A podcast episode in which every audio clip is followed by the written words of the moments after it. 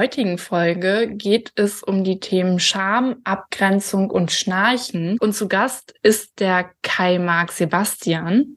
Genau, und erzählt uns und euch, wie man sich eigentlich verhält, wenn man schnarcht und mit fremden oder vermeintlich befreundeten Personen in einem Raum schläft. Und äh, ein kleiner Spoiler schon mal.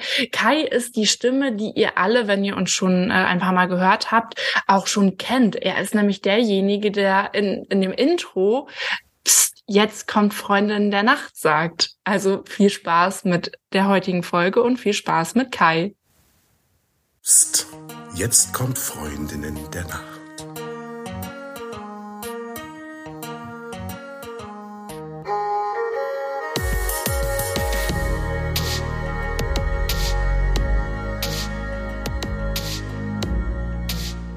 Hallo und herzlich willkommen zu einer neuen Folge von Freundinnen der Nacht. Mein Name ist Talea und bei mir ist die Die Eva, hallo.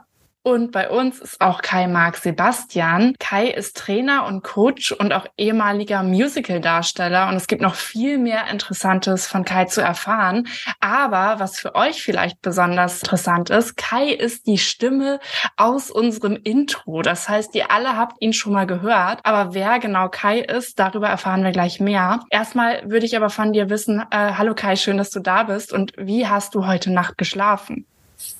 Hallo, ihr beiden. Ja, ich freue mich auch, dass ich bei euch sein kann. Ich habe eigentlich ganz gut geschlafen. Im Großen und Ganzen ist es eine sehr ruhige, erholsame Nacht gewesen. Und bei euch? Ja, genau, Talia, ne? Jetzt bist du dran. Erzähl mal, wie hast du heute Nacht geschlafen? Ich habe heute Nacht eigentlich ganz gut geschlafen. Äh, ich hatte keine Störungen von außen, wofür ich ja sehr dankbar bin. Ich erzähle ja öfter mal hier im Podcast, dass der Hund auch dann nachts mal Hallo sagen möchte. Heute Morgen kam sie zwar und ich bin davon auch aufgewacht, aber dann habe ich noch ein bisschen weiter geschlafen. Äh, das war völlig okay. Das heißt, ich bin ganz zufrieden. Und Eva, wie hast du heute Nacht geschlafen? Dazu fällt mir ein, ich möchte dazu zwei Sachen sagen.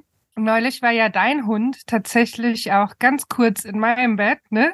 Mhm. Ähm, ich hatte das große Vergnügen, ähm, auf Luna aufzupassen und so schnell konnte ich nicht gucken und schwupps war sie drin. Ich habe aber zu dem Zeitpunkt noch nicht geschlafen. Das war tatsächlich, ja, wir haben Mädelsabend gemacht und ja, süße Maus, also süßer Hund, so. Und wie habe ich heute Nacht geschlafen? Also ich hab, war gestern Abend äh, privat unterwegs und habe Wein getrunken. Und wo wir ja heute beim Thema sind, ich will es ein bisschen vorwegnehmen. Ich war noch nicht richtig wach und habe mich schon geschämt darüber, wie ich gestern Abend ja das Leben genossen habe. Und hier sind wir nun. Also ja, ich habe mittelgut geschlafen. Genau, du sagst es schon, es geht heute um das Thema Scham und noch um viel mehr. Aber dazu würde ich gerne erstmal dich bitten, Kai, erzähl doch mal, wer, wer bist du, was machst du? Stell dich doch gerne mal kurz vor.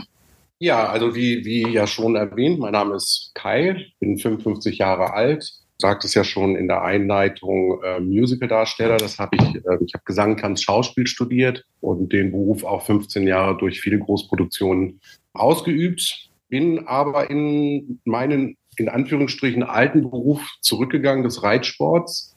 Also ich komme aus dem Profi-Reitsport, habe also von Kindesbeinen an schon angefangen. Ich glaube, in vier Jahren das erste Mal auf dem Pferd gesessen und mit zwölf die ersten Turniere geritten und habe dann auch dazu die Ausbildung tatsächlich vor der Musical, also der Musikausbildung gemacht und bin jetzt äh, seit nach 20 Jahren wieder in dem Beruf selbstständig tätig. Dazu kommt ein bisschen hinzu, dass ich diverse Ausbildungen gemacht habe, wo es um alternative Heilmethoden geht in Kombination mit der heutigen äh, Medizin, wo es also vermehrt um Traumaarbeit, Verhaltensmuster und diese Themen halt geht. Bedeutet, dass in meinem Unterricht jetzt nicht nur das technische Training stattfindet, sondern auch da so ein bisschen in die Richtung äh, gearbeitet wird, Warum kommt man nicht zum Erfolg? Wo äh, beschneidet man sich selbst? Scham zum Beispiel ist auch ein Thema. Glaubenssätze. Ja, das ist so, würde ich sagen, im groben Umriss das, was ich tue. Also das ist, wie gesagt, in dem Reitsport zwar, also im Sport generell, allerdings ist dieses mentale äh, Training oder Coaching unabhängig jetzt von welchem Beruf oder welchen Sport man ausübt, sondern generell eigentlich, um mit seinen eigenen äh, Verhaltensmustern so ein bisschen durch den Alltag zu kommen oder zum Arbeiten. Danke, Kai. Jetzt sind wir alle, alle äh, im Bilde und wissen, warum du hier bist. Und ich finde es ganz wunderbar. Ich habe, äh, ich muss gestehen, ich habe heute Morgen ein bisschen Laune gehabt. Und jetzt, wo wir drei zusammen sind, ich, ich finde es toll. Und wir steigen jetzt auch mal gleich ein. Also, ich beginne von vorne. Mir ist neulich was passiert äh, oder mir ist was zu angekommen, was mich unheimlich aufgewühlt hat. Und dann habe ich Talea gleich davon erzählt. Wie ich es jetzt formuliere, ist vielleicht ein bisschen holprig, aber ich möchte auf keinen Fall, dass irgendjemand sich bloßgestellt fühlt. Das ist mir ganz, ganz wichtig. Also, es geht um eine Person, die eingeladen war ja, ich sage jetzt mal auf eine Übernachtungsparty und äh, die Person schnarcht und wusste nicht, dass also alle äh, im selben Raum schlafen und war dann da unangenehm angefasst und hätte vermutlich abgesagt, wenn die Person gewusst hätte, dass alle im Raum schlafen zusammen wegen dem Schnarchen. Und die Scham oder die Angst, andere zu stören, war so groß, ja, dass das was war, was irgendwie auch Erwähnung gefunden hat. Und ich fand das so schlimm, weil tagsüber, wenn wir bewusst agieren, ja, es gibt ja genug vermeintliche Gründe, sich zu schämen, weil wir doofe Sachen sagen, weil wir, weiß ich nicht, ein Popel aus der Nase hängt, weil die Hose offen ist, weil, weiß ich nicht, Zellulite an den Oberschenkeln, whatever. Und dann dachte ich, wie schlimm ist es, sich sogar im Schlaf zu schämen oder vielleicht schämen zu müssen. Also was ein, ein schlimmes Gefühl, ein Zustand, einen unbewussten Zustand zu haben, was ja Schlafen erstmal ist. Und sogar da hört die Scham nicht auf. Und darüber sprechen wir heute. Mhm. Mhm. Ja, Kai, würdest du sagen, ist Scham real? Also müssen wir uns eigentlich wirklich schämen? Also erstmal zum, zum die, also das sind für mich eigentlich zum, fast eigentlich zwei Fragen. Scham real, dazu würde ich jetzt mal sagen, in dem Moment, wo wir Dinge wirklich fühlen, ist es auch real. Ne, oft wird ja gesagt, nee, wegdrücken und, und ist alles Quatsch. Aber es ist ja erstmal da. Also Scham ist angelernt. Ne, das heißt also, wir kommen nicht, ich sage mal nicht auf die Welt und haben Scham, ne, wenn man jetzt, wenn wir als Baby auf einen ähm, Wickeltisch gelegt werden und man wird aus, dann ausgezogen etc. Ein Baby schämt sich nicht. Das heißt, was da dann passiert, sind eben Dinge, die über Erziehung gelaufen sind, äh, wo uns gesagt wurde, das darf man, das darf man nicht oder das macht man das macht man nicht. Und daraus entwickeln sich dann eben verschiedene Muster eben einfach. Bei dem einen mehr, bei dem anderen weniger. Ich kann das ein bisschen nachvollziehen, Eva, was du gerade erzählt hast. Wir hatten das Thema tatsächlich bei uns privat auch, dass ich irgendwie eine Zeit lang ein bisschen mehr anfing zu schnarchen und meine zweite Hälfte dann aufs Sofa ausgewandert ist. was dazu führte, dass ich ein schlechtes Gewissen hatte und dann tatsächlich ein bisschen Einschlafprobleme bekam, weil ich Angst hatte zu schnarchen, weil ich in den Schlaf nicht rauchen wollte. Da weiß ich jetzt nicht, ob ich das Wort Scham benutzen würde, aber es war dann schon, wo ich sage, hm, da möchte ich gerne Rücksicht nehmen. Und dann haben wir persönlich darüber gesprochen, dass das äh, meine zweite Hälfte eben, eben, eben sagte, es macht überhaupt nichts aus, mal aufs Sofa zu gehen oder umgekehrt. Und das war, wir haben dann einfach drüber gesprochen und das hat mir persönlich dann den Druck wieder weggenommen. Also deswegen das, was du gerade gerade erzähltest von von deinem Bekannten oder an deiner Bekanntin, wie auch immer, ähm, das kann ich schon ein bisschen nachvollziehen, ja. Und wie schaffe ich es denn auszuhalten, wenn ich vielleicht andere störe oder jemand mich blöd findet? Ne? Wenn ich mir jetzt vorstelle, so eine Erwachsenen-Pyjama-Party, gibt's ja leider immer weniger, umso älter wir werden oder was auch immer, ne? Und ich störe andere, weil ich schnarche oder jemand findet mich doof oder jemand findet doof, was ich sage. Wie, wie schaffe ich das denn, das auszuhalten oder wie jetzt auch in deinem Fall auszuhalten, jemand vermeintlich zu stören? Also zu dem, zu dem Thema so, ähm, ja, dieses, ob mich jemand doof findet vielleicht, weil, weil, oder ich das Gefühl habe, dass mich jemand doof findet, weil ich jemand vermeintlich stören könnte, das ist ja schon auch äh, etwas, wo man dann in dem, in dem, Moment eigentlich nicht so ganz wirklich bei sich ist. Man ist ja sehr bei der anderen Person eigentlich. Da würde ich tatsächlich, wenn, wenn ich das Gefühl also ich kenne das eben auch, sonst hätte ich mich mit den Themen ja nie beschäftigt. Das ist ja immer das Spannende. Man fängt sich an, mit solchen Sachen zu beschäftigen, wenn man selber damit auch ein gewisses Thema gehabt hat. Ich würde da einfach empfehlen, das waren Übungen, die oder Sachen, die mir geholfen haben, erstmal bei mir selber zu bleiben, weil oft ist ja das, was man da wahrnimmt, ne, oder vermeintlich wahrnimmt, dass äh, jemand einen vielleicht doof findet, ganz oft das eigene, eigene Trigger, der da im Grunde genommen stattfindet. Weil ich fand das oft sehr spannend, wenn ich dann dieses Gefühl hatte, ich bin dann irgendwann auf die Leute zugegangen. Ne, dass einfach so Leute mit dir komisch umgehen und man macht sich einen Kopf über Tage oder wie auch immer. Und irgendwann bin ich dann auf die Leute zugegangen und habe dann ganz oft festgestellt, dass das, dass das, was mein Gedankengang da mit mir gemacht hat, überhaupt nicht der Fall war. Das ist der eine Punkt. Ne? Man sagt, Mensch, ich weiß nicht, das stört die und so weiter. Und dann spricht man es an oder klärt solche Dinge und auf einmal kommt der Punkt, was habe ich mir da eigentlich für einen Film eingeredet? Zweite Geschichte, die ich empfehlen würde, wenn es zum Beispiel, nehmen wir jetzt mal so ein, so ein Beispiel zum, ähm, wie des Schnarchens zum Beispiel. Ne, dass man da sagt, ich störe alle und so weiter. Dass man sich in die Lage versetzt, das Ganze mal umzudrehen. Das heißt, man wäre derjenige, der mit jemandem da liegt, mit dem man gut befreundet ist, der schnarcht. Hätte man dann das Gefühl, dass der sich dafür jetzt schämen müsste? Ich glaube nicht. Und ich glaube, das ist so ein Punkt, äh, den man sich so ein bisschen vor Augen halten kann, wenn man eine Situation hat, wo man sagt, ich glaube, ich stoße sie an, entweder das anzusprechen oder für sich so ein bisschen im, im, im Kopf so ein Rollenspiel, das einfach mal die Situation umzudrehen und die Frage nochmal an sich zu stellen, die man, mit der man gerade konfrontiert ist. Also das, was ich da rausgehört habe, ist einfach ähm, einen Weg finden, um aus dieser Ohnmacht rauszukommen, sich dem genau. nicht so ausgeliefert äh, zu fühlen, sondern irgendwie wieder die Zügel in die Hand zu bekommen. Ja. Und da fällt mir auch eine total charmante Situation ein, Kai, die wir beide mal zusammen erlebt haben. Also für euch da draußen, Kai und ich kennen uns schon ganz, ganz viele Jahre. Und äh, es gab eine Situation, da sind wir zusammen in ein Restaurant gegangen und vorne war so ein Windfang und da der war mit einer Treppenstufe vom eigentlichen Raum abgegrenzt. Und Kai, Ach, du bist darüber gestolpert und bist quasi in diesen Raum reingefallen und Lila, alle haben natürlich geguckt und du hast äh, dich in dem Moment entschieden, das Ganze wieder zu deinem eigenen zu machen, indem du dann einen Knicks gemacht hast oder so eine halbe Verbeugung und dann in den Raum hinein gesagt hast, ich bin da. So und alle haben natürlich gelacht und es war ja, ja. in dem Moment war diese ganze Spannung und dieses Unangenehme sofort ausgelöst und du hast für dich selber das Ganze wieder in die Hand genommen. Und das, äh, diese Situation, die habe ich immer mal wieder im Kopf, weil ich finde, das ist so übertragen für viele viele andere Dinge oft einfach der Schlüssel, um dann wieder sich entspannen zu können. Ja, ja. Ja, das ist ein ganz spannendes Ding. Also jetzt, äh, ich weiß nicht, ob das äh, eine Methode ist, die ich mir angewöhnt habe über, über die Jahre. Kann ja durchaus möglich sein, aber es ist immer so, dass äh, es gibt diesen Spruch, wein und du weinst allein, lach und alle lachen mit dir. Ne, das geht so ein bisschen in die Richtung, wenn sowas passiert, ähm, ja, kleinen Scherz draus machen. Ein bisschen Eigenhumor hilft immer und dann ist eigentlich das Eis schon gebrochen. Da fällt mir tatsächlich ein, zum Beispiel nochmal zu diesem Beispiel äh, zurückzugehen mit dem mit der Person des Schnarchens und der Pyjama-Übernachtungsparty. Da wäre zum Beispiel, wenn man das weiß, wenn man die Flucht nach vorne machen würde, dass man für jeden ähm, so im Scherz eine Packung Oropax mitbringt. Tag guten Tag, freue mich auf die Nacht. Hier sind schon mal auf meine Kosten die Oropax. Falls ihr nicht schlafen könnt, es könnte sein, dass ich ein kleines nasales Entertainment liefern werde zum Beispiel. ne?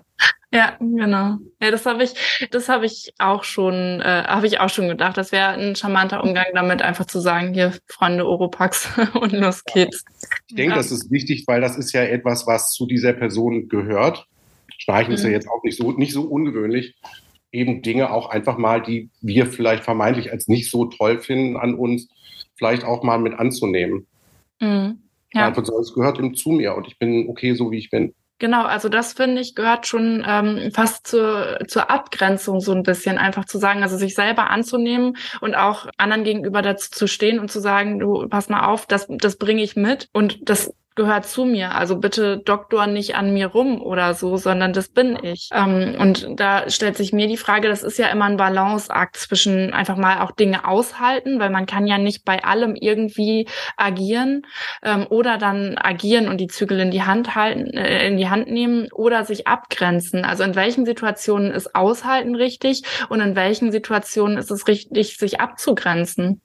Ja, das ist, wie du schon sagst, das ist eine sehr feine Linie. Das hängt ähm, also äh, tatsächlich, also jetzt, wenn ich da so reinspüre in die Frage, geht eigentlich, müsste eine, Ab eine gesunde Abgrenzung da losgehen für dich, wo die eine Situation, sei es ein Gespräch, sei es eine, äh, ein Raum oder eine Umgangsart, äh, also gegen dein Wohlbefinden geht, wo du wirklich merkst, es, es, es fühlt sich für dich unangenehm an das ist schon ein Punkt, wo man sagt, so, das ist jetzt meine Grenze.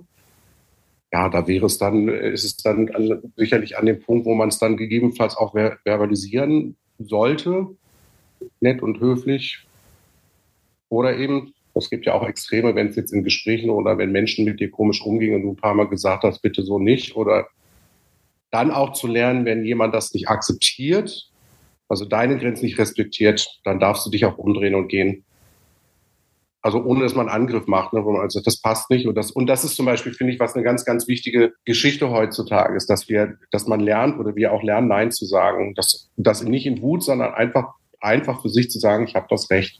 Ich habe das Recht für mich zu sagen, ich möchte die Situation so nicht. Und das äh, darf auch respektiert werden.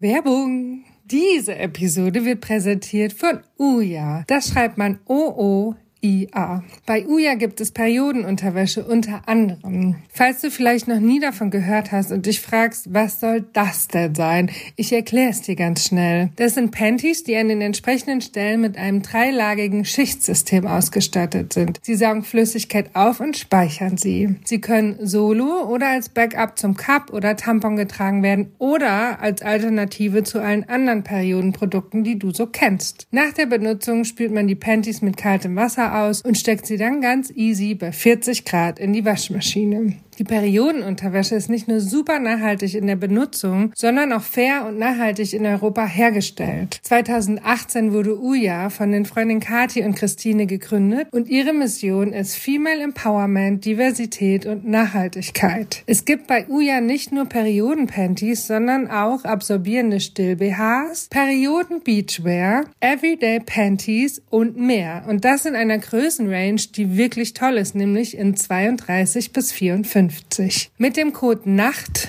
alles groß geschrieben, bekommst du 5 Euro Rabatt auf deine Bestellung ab 25 Euro bei Uja. Und es gibt sogar noch Staffelrabatte. Alles findest du wie immer auch in den Show Notes. Und jetzt Happy Bleeding. Werbung Ende. Kai, äh, du triggerst gerade bei mir eine Million Punkte. Ich ähm, habe ähm, große Arbeit hinter mir, bin mittendrin und vor mir, wenn es ums Thema Frau sein geht, ne, um alles, was damit zu tun hat. Ähm, Gerade Frauen oder meine Erfahrung ist, dass ich in meinem Frausein manchmal anecke und als trotzig wirke und mich zu rechtfertigen und so weiter. Aber das ist ja genau das, was du sagst. Das ist ja Abgrenzung. Das ist ja total geschlechtsunabhängig, sondern das hat was damit zu tun, dass die entsprechende Person jetzt im Moment es so nicht möchte. Ja. Und ja. ich finde, da dürfen wir alle, müssen wir alle uns an die eigene Nase fassen und ja, da auch mal in uns spüren und außerhalb spüren, wie fühlt sich eigentlich alles an, ne? Und aus welchen Gründen grenzen Menschen sich ab. Aber das nur mal ein ganz kurzer Diskurs. Und Talea und ich, wir kommen ja aus dem Schlafcoaching und der Schlaf ist ja mit ganz, ganz vielen Glaubenssätzen auch belegt. Ne? Es geht darum, wer lange schläft, ist ähm, ja ein Faultier und und und, was es da so alles gibt. Ja, aber auch da finde ich Abgrenzung total wichtig. Und da stellt sich für mich oder auch für Menschen, mit denen wir arbeiten, immer wieder die Frage, wie kann ich den anderen klar machen, wann und welche Art von Pause ich brauche und wann und wie viel ich schlafe und was ich für meine mentale Gesundheit tue oder muss ich das gar nicht? Muss ich mich da rechtfertigen oder muss ich es einfach sagen und wie sage ich es am besten? Nehmen wir jetzt mal zum Beispiel das Beispiel, man, man ist in einer häuslichen Gemeinschaft zum Beispiel so in, in dem Punkt. Und, und der eine, also wir haben das tatsächlich bei uns auch. Ich habe ein bisschen anderen Rhythmus. Äh, dadurch, dass bei mir der Arbeitstag einfach ein bisschen später losgeht und ich dann eigentlich so ein bisschen meine kreative Phase teilweise auch, in, in, was das immer Musik angeht, mehr so zum Abend passiert. Da wäre erstmal der erste Punkt zu sprechen, um den an, um dem Gegenüber die Möglichkeit erstmal zu geben, zu, das zu verstehen. Da sind wir nämlich auch nochmal bei dem Thema Grenzen und Grenzen setzen. Und das finde ich immer ganz wichtig, weil ich erlebe das auch oft, dass das, man sagt, wir werden meine Grenzen äh, sind nicht respektiert worden und wo ich dann auch manchmal sage, also ich bin ein sehr einfühlsamer Mensch, aber ich bin kein Hellseher. Du musst schon dann das auch mal verbalisieren. So. Ne? Und das finde ich ist eben, also ich finde, ich finde, das informativ zu halten, jemand wird es wissen zu lassen, das, was brauche ich jetzt und so weiter, das finde ich schon wichtig. Gerade wenn man vielleicht das Gefühl hat, dass der andere ein bisschen irritiert ist, dann kann man denjenigen schon, den oder diejenige da schon ein bisschen abholen. Ich finde, wenn es aber in einen Punkt geht, wo es zu einer Rechtfertigung wird, sind wir ja schon wieder in der Situation, wo jemand deine Grenzen nicht überschreitet und nicht akzeptiert oder respektiert in dem Fall. Also ich denke, das muss man so ein bisschen differenziert halten. Also auf der einen Seite finde ich, sollte man, wenn man, wenn man also für etwas, wenn man verstanden werden oder sein möchte, dann muss man es auch aussprechen. Aber eben in dem Moment, wo das zu einer Diskussion kommt, weil das ist eben, wenn ne, jeder hat sein Bedürfnis an Ruhepausen etc. Und dazu hat auch jeder sein Recht. Und äh, hat auch das Gegenüber dann das einfach, sorry to say, gefälligst zu respektieren. Punkt. Aber manchmal ist man ja auch in der Situation, dass man die Person ist, der gegenüber Grenzen gesetzt werden. Also dass mhm. man auf einmal die Person ist, die dann sagt, so, nee, hier, hier jetzt nicht. Und es mhm. geht aber irgendwie dann gegen das eigene Bedürfnis. Also wie gehe ich ja, denn am besten ja, damit ja. um, wenn sich andere mir gegenüber abgrenzen? Das ist im Grunde genommen die Spiegelsituation. Ne? Das ist im Grunde genommen, äh, dass man sich einfach damit, also erstmal auseinandersetzt, das, was ich möchte, dass andere meine Grenzen respektieren, das ist natürlich keine Einbahnstraße. Ne? Das gilt dann natürlich umgekehrt genauso. Und was da schnell passiert, wenn, wenn man jetzt ein Bedürfnis hat, etwas zu besprechen oder etwas zu klären und unser Gegenüber in dem Moment dann sagt, nee, jetzt aber jetzt bitte nicht, da geht ja ganz schnell ein Trigger los. Da geht das Träger, der Träger los des gefühlten Ablehnens, abgelehnt werden und, und, und. Und das sind Situationen, über die ich vorher schon mal was gesagt habe, wo wir schnell in einem gedanklichen Film landen, dass jemand uns nicht mag oder jemand uns blöd findet. Und alles, was die Person in dem Moment eigentlich gesagt hat, sagt, jetzt passt es gerade nicht, ich brauche jetzt vor. Also das ist, glaube ich, ganz schnell so ein Gedankenkonstrukt, in das wir uns verrennen.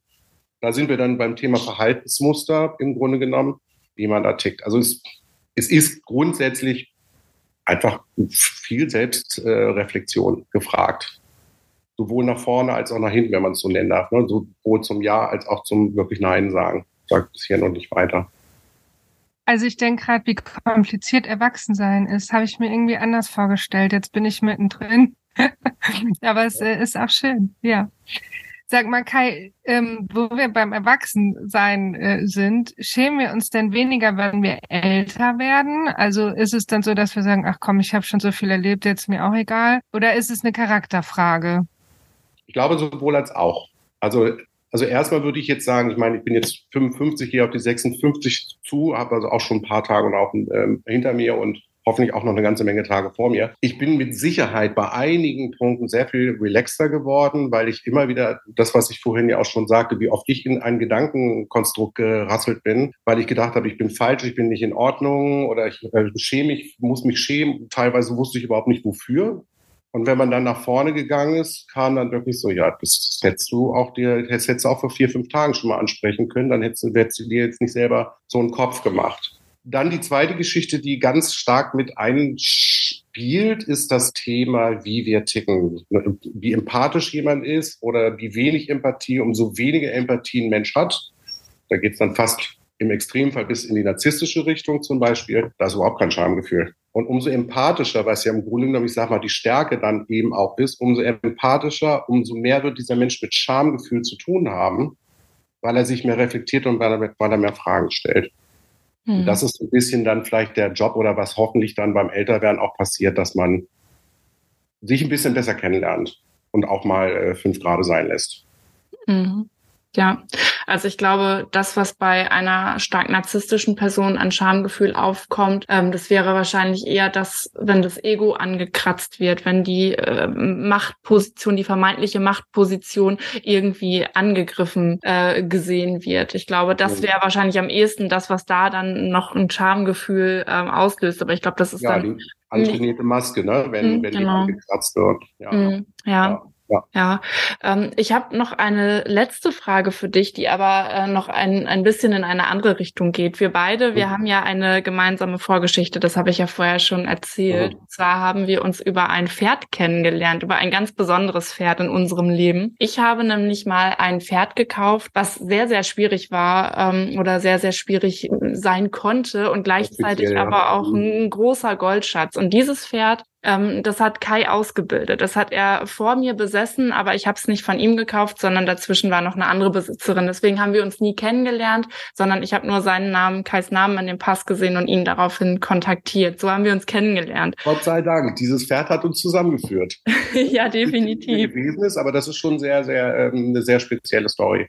Ich will mhm. jetzt einen Rad sprengen, aber ähm, ja, genau. Ja, es wird jetzt, ja. ja. jetzt den Rahmen sprengen, aber es war schon eine ganz besondere Art, sich kennenzulernen. Das ist schon viele Jahre her. Und damals, also Kai lebt ähm, immer noch mehr oder weniger einige hundert Kilometer von mir entfernt. Das heißt, es war gar nicht so naheliegend, dass wir auch aufgrund des Altersunterschieds, aufgrund der räumlichen Distanz irgendwie so eine Art von Freundschaft aufbauen, wie wir es getan haben. Mhm. Und das haben wir eben ein Stück weit auch der Arbeit mit den Pferden zu verdanken und dem Pferd zu verdanken. Und Kai, du arbeitest ja nun auch als Trainer und als Coach und du verbringst viel Zeit mit Pferden. Was können wir Menschen denn von den Pferden lernen? Ähm, also zum Thema Scham wäre jetzt da eben der Punkt, ich würde jetzt mal sagen, dass Tiere jetzt nicht unbedingt das Thema Scham zeigen. Also wenn, wenn es darum gehen würde, was können wir lernen? Also was ich immer wieder habe, äh, ist, dass Kunden zu mir kommen und erzählen mir dann, ähm, also kurz, kurz ausschreiben, ich habe ganz viele Pferde in, in, zu mir ins Training bekommen, wo nichts mehr ging. Ne? Also wo einfach so viel schiefgelaufen ist und so weiter. Und äh, diese, da wieder das Vertrauen aufzubauen und äh, auch den Spaß an der Arbeit, in Anführungsstrichen, ähm, das war so mein, ähm, mein Forte in, ähm, in dem Beruf. Ähm, spannenderweise äh, war es halt immer so, wenn dann Leute zu mir kamen und erzählten mir, welche Probleme ihr Pferd hat, konnten ne, alleine das Pferd anschauend, war für mich sehr schnell klar, dass da der Kunde eigentlich seine Probleme erzählt, transportiert aufs Tier. Ja, das sind als ähm, Natur des Fluchttieres sind Tiere, die extrem ihre Umwelt reflektieren und spiegeln und dementsprechend äh, auch reagieren. Also ne, da wäre es, also was können wir von den Pferden lernen? Äh, ist ein bisschen schwierig, schwierig zu sagen. Wir können, wir können definitiv mit und mit und durch die Pferde lernen, eine ganze Menge sogar. Ja, ich, ähm, ich finde auch gerade das Besondere an der Arbeit mit Pferden, aber auch mit anderen Tieren. Also ich glaube, bei einem Hund ist das auch relativ ähnlich. Mhm. Äh, man ist so sehr gezwungen, auf sich selber zu achten, weil man unweigerlich sonst die Konsequenz am Tier irgendwie erfährt. Ne? Also es hat auch viel, genau. viel mit Führung zu tun, viel mit Authentizität zu tun, viel damit auch zu tun, ob man das, was man ähm, zum Beispiel als Kommando gibt, auch wirklich so meint, ob man dahinter steht, ob man sich der Konsequenzen bewusst ist, weil die Tiere, die merken es sofort, wenn man eigentlich eine Anweisung nur halbherzig gegeben hat und eigentlich gar nicht weiß, wie es dann weitergeht. Das, das sind die größten Lügendetektoren, die da so auf vier Beinen rumlaufen. Ja, absolut. Und da, da ist tatsächlich was, was das finde ich ganz interessant oder gut, dass, dass du das ansprichst. Was, das erlebe ich halt viel. Ne? Hund habe ich ja nun auch und, und auch in der Reiterei. Und tatsächlich, das ist auch etwas, was für uns Menschen gilt. Wenn das, was ich sage, nicht mit der Intention übereinstimmt, wird das immer spürbar sein. Für den einen mehr, für den anderen weniger. Und das ist dann natürlich, da kann man zum, zum Thema Arbeit mit dem Pferd zum Beispiel und auch mit dem Hund, das wird man ganz klar merken. Hm. Gibt so einen Klassiker, du kennst das, ne? Reizt einen Sprung an und der Reiter sagt, es geht jetzt darüber, aber eigentlich will ich nicht. Dann wird das Pferd ganz schnell sagen, also weißt du was, wenn du da nicht rüber willst, dann gehe ich da auch nicht rüber. Ja, so ungefähr. Also hm. Ort und Intention muss äh, da sein. Und da ist die Intention, glaube ich, die äh, viel wichtigere Variante als das Wort an sich. Ich möchte noch ganz kurz äh, äh, was loswerden. Und zwar an dem heutigen Tage, an dem wir aufnehmen, hat äh, mein nicht mehr lebender Hund Emma Geburtstag. Emma ist vor ein paar Jahren gestorben und Emma war ein Mops. Und die hatte eine ganz kurze Schnauze, ne? Mopse kennt man, und hat geschnarcht wie zehn Matrosen, Matrosinnen, wer auch immer. Und ähm, ich fand es bei der Emma total süß, weil ich damit verbunden habe, sie ähm, entspannt sich, sie äh, schläft wohlig, ja. Mhm. Und natürlich ist Schnarchen immer was, um jetzt nochmal zurückzukommen, was man mal abklären sollte. Also das ist natürlich bei den Hunden, bei den kurzschnäuzigen Hunden nicht ganz gesund, das weiß ich auch. Und das ist auch oft bei Menschen steckt auch irgendwas dahinter. So. Aber ich fand es bei Emma total goldig und ich versuche das dann auch immer auf Menschen zu übertragen, die neben mir schnarchen. Sind jetzt nicht so viele, ist einer in aller Regel, ja. Und ich schnarche manchmal auch. Und ich versuche dem Schnarchen eine kleine Süßigkeit zuzuordnen, ne? dass ich es einfach damit gleichsetze, dass die Person jetzt so entspannt ist, dass alles locker ist und es einfach, ne, wie du äh, Kai vorhin gesagt hast, so ein bisschen Nachtentertainment gibt. Und ähm, das ist mein Trick, eine vermeintliche Wut oder ein kurzes Frustriertsein auf eine Person, die schnarcht, einfach sein zu lassen weil mhm. ähm, das nutzt uns ja allen nichts, ne? Dann äh, liegt der eine da und ist stocksauer und boxt immer den anderen, sondern wenn ich ähm, mich dadurch gestört fühle, denke ich an die Emma, an die schnarchende Emma und dann ähm, ist alles besser finde ich ein ganz, schön, ganz schöner Weg, weil das ist äh, tatsächlich, was du sagst. Ähm, wir haben ja schon so ein bisschen die Macht, unser, uns ein bisschen zu programmieren auf Situationen. Und es gibt, wir haben immer die, es gibt immer die Möglichkeit, sich über eine Situation zu ärgern oder zu sagen, ich mache was draus. Diese Wahl ist immer da. Ne? Auch wenn man manche sagt, ja, die Wahl ist da, aber wenn er jetzt noch eine Sekunde weiter schnarcht, dann gibt das Kissen über den Schädel. Und selbst das ist schon etwas, wo man dann anfängt zu lachen und sagt, komm, dreh dich um. Oder eben Stöpsel oder so, wie wir uns eben auch äh, geeinigt haben, dass ich kein schlechtes Gewissen haben muss, wenn ich halt mal schnarche, genauso auch umgekehrt, wenn man dann aufs Sofa geht. Weil ich habe mir da einen Kopf gemacht und habe dann aber tatsächlich, aber wenn es umgekehrt ist, ist das für mich auch völlig in Ordnung. Ja, genau. Aber ich finde das, was du sagtest, ein, ganz schönes Beispiel, dass man eben einfach ähm, äh, für sich den Druck ein bisschen nimmt, indem man da was Positives implementiert einfach. Mhm. Ich finde auch, das ist ein charmanter Umgang, ähm, weil wie du sagst, man kann sich äh, kann sich entscheiden, wie man auch Dinge betrachtet, welche Brille man quasi gerade aufsetzt und wenn man äh, sich ganz bewusst entscheidet, die wohlwollende Brille aufzusetzen, ähm, dann kann das vielleicht bei der einen oder anderen Situation schon ein bisschen helfen, weil in aller Regel ist es ja so, dass andere Leute einen mit ihrem Verhalten nicht wirklich angreifen wollen. Also manchmal wird man wirklich aktiv angegriffen, aber allermeistens ist es gar ja. kein aktives Angreifen, sondern einfach nur nur die eigene Betrachtung. Ne? Genau. Ja. Ja, das ja. Wieder. Ich finde, das ist äh, etwas, was man auch schön mitnehmen kann. Und damit würde ich mich auch verabschieden und auch bedanken. Schön, dass du da warst, Kai. Lieben Dank, dass ihr mich eingeladen habt. Es hat mir sehr viel Spaß gemacht. Ja, und ihr da draußen, ihr wisst jetzt auch, wer die Stimme ist, die euch immer so freundlich in diesen Podcast hineinführt. Vielen Dank und gute Nacht. Gute Nacht. Gute Nacht.